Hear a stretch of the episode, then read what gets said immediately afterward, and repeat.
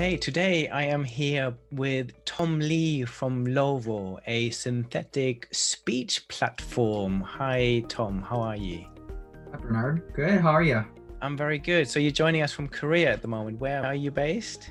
Uh, so we're originally based out of Berkeley, California, but my family's here, and you know we have a lot of team members here as well. So decided to fly out to Korea for a little bit. I'm in Seoul at the moment. Lovely, lovely. So tell us a little bit more about Lovo and what what this synthetic speech platform is and what it offers.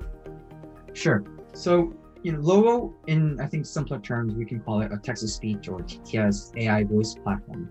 And what we do in essence is, you know, you have a script that you want to turn into voice or audio content. You go on a website, you upload the document, choose a voice of your liking, very, uh, based on persona, character, and language. And you know, it's a click of a button, it turns into audio. And where you know, you might wonder why, where, or who might use this. So it's used in a variety of industries. So first of all, um, it's in using marketing. So if you want to create a quick audio ad or digital ad, you know, you would use our script-based audio create uh, create ads. And then for e-learning, whether it's for kids in school or for corporate training, you can use us as well. And with the AR and VR coming around very hot lately, you can use in those apps as well. And lastly, if you think about call centers, you know, you call your phone company, press one for English, press two for Spanish or French. That's where we're also used. Fascinating. So how does this work in practice then? Maybe you can tell us a little bit more about how, how you use artificial intelligence and machine learning to turn someone someone's voice into a, a digital version. When I spoke to you before, you, you, you said that you just need 15 minutes of, for example, me speaking, and you right. can then give this to your machine learning algorithm, and this will then turn this into a synthetic voice of me, which is pretty epic. So, how, how does that work?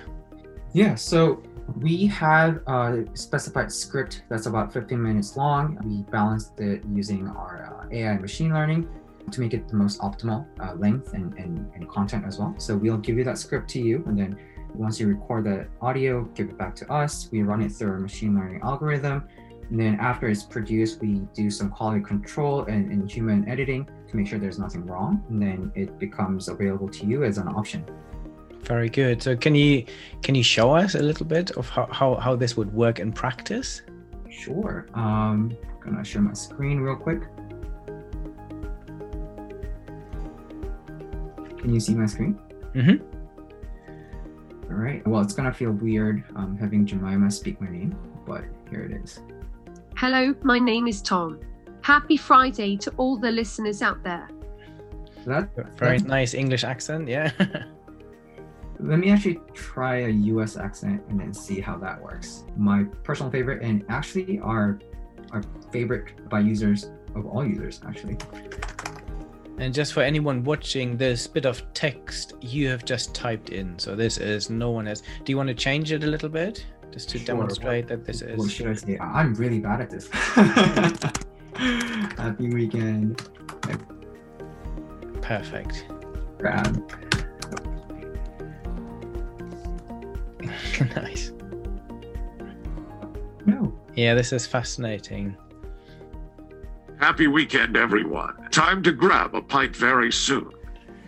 Nice. And on the horizon is not just the this you're also building in more emotion and other mm-hmm. things. So what what's in the pipeline for you?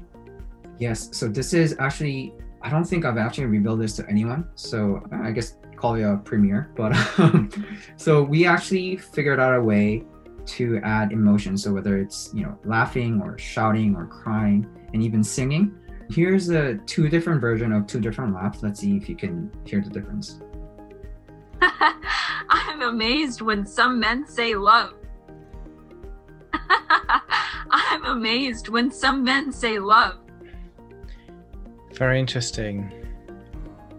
So you this is again you're recording their laughter and this is then digitized and then in the future you will be able to have these emotions in the content that is then automatically generated, right?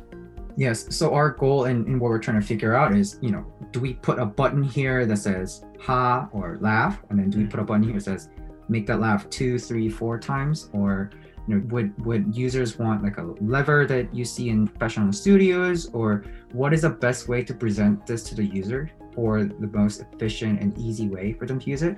And that's the only reason we just haven't been able to publish this yet. And I guess that fault lies on me because our team has done a great job building this machine and, and, and voice out. I just haven't done a good job of figuring out where to put it. Very good. And then you, it's not just a speaking voice, a singing voices as well that is on the horizon, right? Yes, it is. And we actually don't have uh, an English singing voice yet just because none of, our, none of our customers requested it yet. But check this one out. So this is again. Oh, sorry. Go ahead.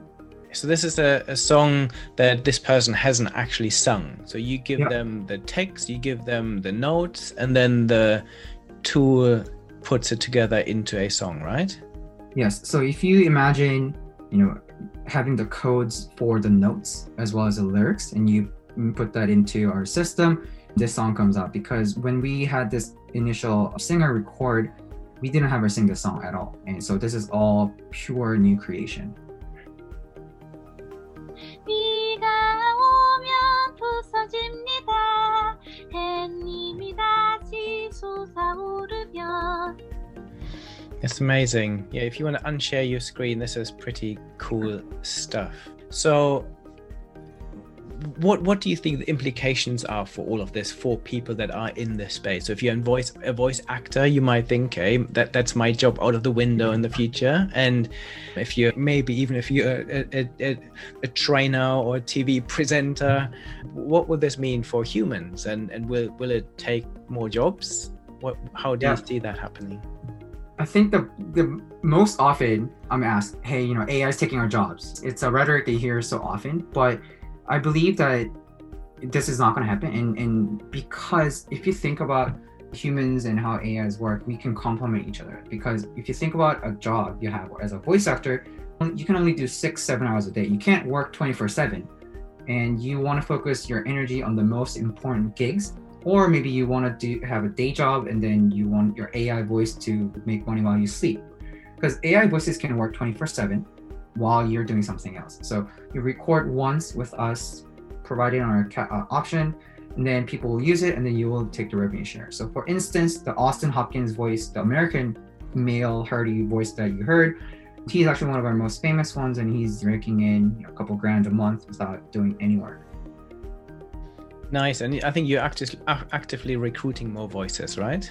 Yeah. So our goal is to get as many people on board as possible, um, because the more voices we have, the more options people have, and you know, just we really believe in a true partnership with voice actors because the humans can go from zero to one, create emotion, do the acting, the true nature of what a great voiceover needs, and we can expand that and, and really go beyond the temporal and physical limitations that you have. Very good. When, whenever I talk to anyone about creating a synthetic voice or a synthetic person or singing voices, that the people get concerned what, about potential misuse of this technology. So you you could, I guess, just scrape some YouTube clips of someone speaking, and then you could turn this into a synthetic voice of them, and then you could use it without their permissions. We see lots of deep fakes happening. What happens if I record my voice on the platform and then someone steals it? So how do you respond to some of those concerns? Right. And I I first want to acknowledge I think those are very valid concerns. And I think whenever any new technology comes out, people are very scared. I think when internet first came out, you know, people people were scared it's gonna spread virus or when Y2K was around, you know, all these crazy things. But I want to reassure you that when we do get voice clones or, or do clone voices, we ask strict permission in verbal and audio to match with the recording that they provide. And B, we also put a digital uh, watermark you know whether it's it's in codes or whether it's in different frequency that humans can't hear but a machine can detect so that's from a technical perspective but we're also working with a lot of stakeholders whether it's in in legal policymakers as well as some of the enterprise that we work with because the the funny and more scary thing is that there's no law anywhere in the world regarding voice ip like a human voice does not have or does not belong to anyone by law but it, it's going to happen soon And that's why we want to build a right infrastructure that when the time comes, we can we can work with the voice actors to really, you know, move forward together. And I think it's a double-edged sword. So, you know, a knife is a good example. You know, you can create delicious meals and do a lot of beautiful things with it, but it's also very dangerous, and it all depends on who wields it. Now I like, like I love this idea of having this digital watermark in in the voice, so Mhm. any machine can then automatically detect that this is not a real person speaking. I think this is something that will be, will be needed in the future. Um, talking about the future, what predictions have you got for this whole space of synthetic voice, and what do you see happening in the future? Yeah. So synthetic voice has really uh, grown, you know, exponentially in the past few months, or I guess a year. I think before synthetic vision, so imagine Snapchat or camera filters, all these things have been around for a few years, but voice really hasn't done much. But lately, there's been a lot of technical experiments and, and upgrades that has enabled this. And I think in the future, the line is going to blur uh, among human voices, AI voices, text to speech, all these different synthetic area and, and voice industry are going to combine into one.